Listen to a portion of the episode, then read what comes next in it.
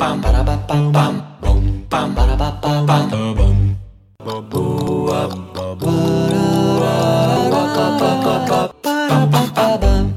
everyone, and welcome to the Dash Open podcast. Dash Open is your source for interesting conversations about open source and other technologies from the Open Source Program Office at Oath.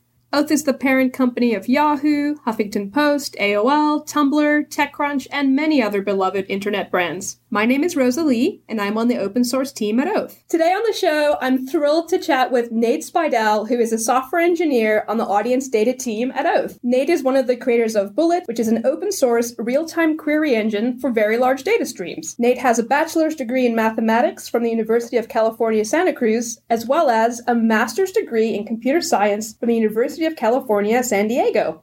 Welcome to the podcast, Nate. Thanks so much for having me. Before we chat about this awesome project called Bullet, could you share a little bit about your focus at Oath? Sure. Yeah, so I work on the audience data team. So, audience data is all the user engagement data that is generated on our websites and apps. So, if a user goes to a website and an app or, or uh, clicks on a link or views a page, that would create a view event or a click event. Uh, and then all that data is sent to our audience data pipeline and then our team is responsible for aggregating and processing all that data. And then we generate tools that other teams within Oath use to do things like A B testing or machine learning, or uh, management will use these tools to generate the key performance indicators that they use to make uh, design decisions or product decisions and all kinds of things like that. So, uh, for example, one of the tools that we produce is a large scale Hive database. Uh, so, Hive is to a user, it's just like a SQL database. You can can go and run SQL queries. But Hive is on HDFS, so it's large scale distributed uh, data. Uh, we also produce some uh, lower latency Kafka streams that teams can plug into and things like that. On a day to day basis, uh, I'm working with things like Hive and HDFS and Oozie to do big batch data processing and also things like Storm and Sparks and um, Kafka to do our low latency streaming data kind of stuff. Can you maybe tell our listeners a little bit about Bullet? You know, what problem does it solve and what inspired you to create it? Originally, Bullet was designed and created to solve a pretty specific problem that we had here at Oath, or I guess it was Yahoo at the time. And we quick, quickly realized that, that, that the problem we were facing was a specific instance of a more general problem. And the problem we were facing is this, you know, so imagine you're a software engineer and it's your job to write the code that will be running on the front end. It will be running on the web page of the app that actually generates the data that's sent off to this audience data pipeline. Well, we provide libraries to make that easy, but as a software engineer, you know, you write this code and it's supposed to be generating these events that are sent off to our audience data pipeline. Once you've done that, you want to be able to go and query the system somewhere and find the events you're generating in order to be able to validate that first of all that they arrived and second of all that they are correct that they have the right fields and the right values that you have um, engineered them to have. And you want to be able to do that in an end-to-end way. You know it's pretty easy to test that locally to, to capture events leaving your device but you really want to be able to capture those events as they're coming out the end of the system into the hive database or whatever and be able to check to see that they're correct uh, in an end-to-end fashion. Before bullet there was really no easy way to do that. Uh, we did have low latency feeds like i mentioned the kafka streams and stuff but if you want to consume from Kafka in order to be able to find these events quickly, that's quite difficult. You have to write a Kafka consumer and you have to add your custom logic to filter out the events you're interested in and you have to run it somewhere. And that was too much work for teams to do generally. More commonly, what teams would do is they would generate these events and then they would wait for them to surface in the Hive database. And since that's a big batch process, that would take on the order of an hour or two. And then they could go query the Hive database and find the events that they were interested in seeing, the, the events that they actually generated, and check to make sure that it was all correct. But you know, that's you know, engineers don't want to wait two hours to find their events. And a lot of times if they check to see it and it's not quite right and they go back and fix it and then they have to iterate, you got to wait another two hours, you know, like there was just no easy way for them to find the actual events that they were generating to validate that they're correct. Uh, so, you, you know, what we needed was a system that we could attach to the audience data pipeline and kind of put on top of the audience data pipeline that would allow engineers to inject arbitrary queries and quickly find events with whatever custom filter criteria they have. And so that's exactly the problem that that Bullet solves. Bullet is a pluggable streaming query system, so you can plug it into any kind of streaming data system, uh, and then it allows users and perhaps many, many different users to quickly and easily inject queries into the system, and then Bullet filters the data as it's flowing through the system.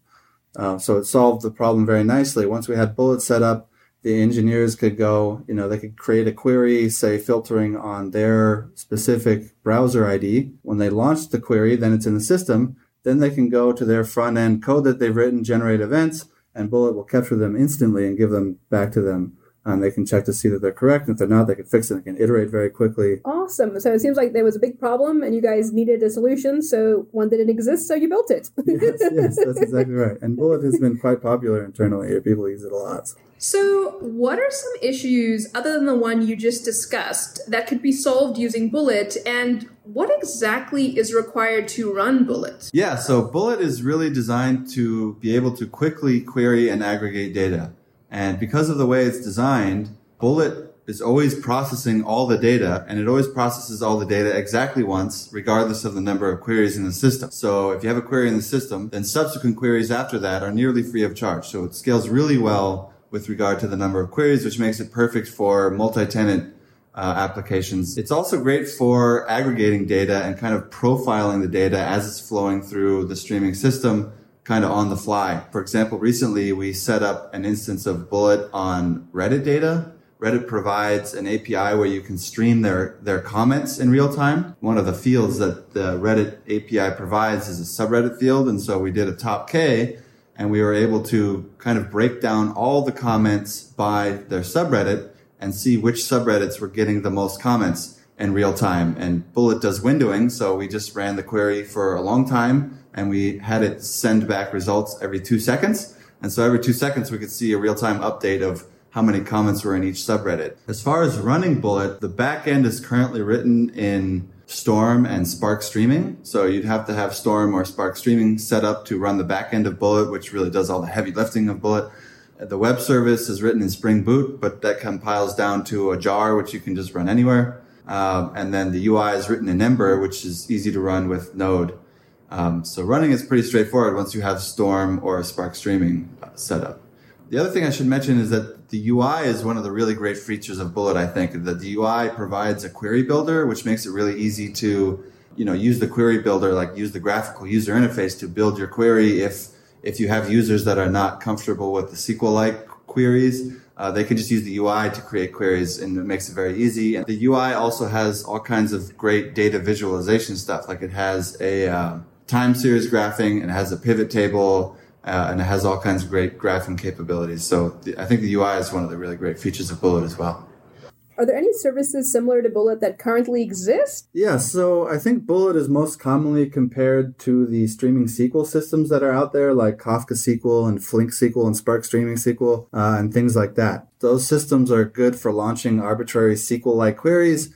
And then the system, like say, for example, Kafka SQL, it will take care of moving all the data however it needs to move it and filter it however it needs to filter it in order to execute that query, and then it will return to you the result. Bullet differs from these systems really in, in two main ways. The first way is that all of these systems will effectively create and launch a whole new graph of data flow in order to move the data around and aggregate it in such a way to actually execute the query. And so each query you launch will be moving and filtering all the data for each query. Uh, so if you launch a Kafka SQL query, it does a lot of work to execute that query. And then if you immediately launch another one, it's effectively going to do all that work again. It will be moving all the data again. It will be filtering all the data again. So these things don't scale real well with regard to the number of queries that you need to launch. So if you launch 10 queries, 10 Kafka SQL queries, it's going to do 10 times as much work as if you just launched one of them. Whereas Bullet is filtering all the data just once and it's just extracting just the data it needs to satisfy whatever queries are currently in the system.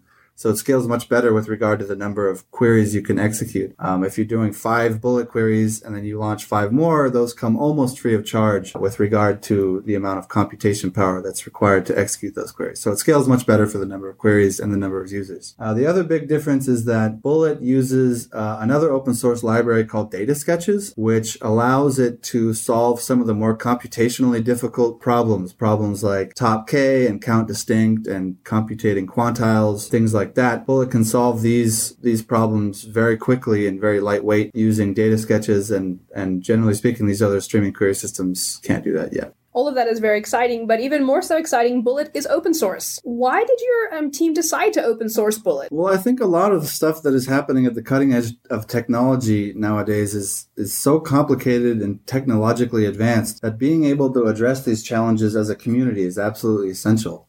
I don't think that these are problems that we'd be able to solve as a single team or as a single company. Uh, so, in that sense, I think that ultimately the open source community is really the core of what makes all this incredible technology possible. Um, and I can really vouch for that because you know, every day we're using open source tools like Storm and HDFS and Kafka uh, to do all the things we're doing. And, and without them, our capabilities wouldn't really be nearly what they are. So in that regard, I think the open source community is, is super important and I think it's super exciting to be a part of. Absolutely. So, Nate, for folks listening in today who are saying, whoa, Bullet seems really awesome, where can they learn more about it? Yeah, so all of our code is available on GitHub. You can just go to GitHub and search for Yahoo Bullet, and you'll probably be able to find it pretty quickly. Um, we also have our our main documentation is on bullet-db github.io. Uh, so you can check it out there. It has all the explanations about uh, the high level architecture and how it works. And also has links to uh, videos and stuff and, and uh, the code itself. If folks want to connect with you, what's the best way for them to do that? Yeah, so the whole Bullet team uh, can be reached at our Google Groups email address, which is bullet-users at googlegroups.com. Um, also, if people want to find me, I'm on LinkedIn, Nathan Speidel on LinkedIn. Uh, and you can also email me. Um, I guess my work email will be best. My work email is nspeidel at oath.com and S P E I D E L at oath.com. Well, Nate, it has been so great to chat with you today. Thank you so much for sharing about Bullet. And yeah, just really appreciate your time today. Thank you very much.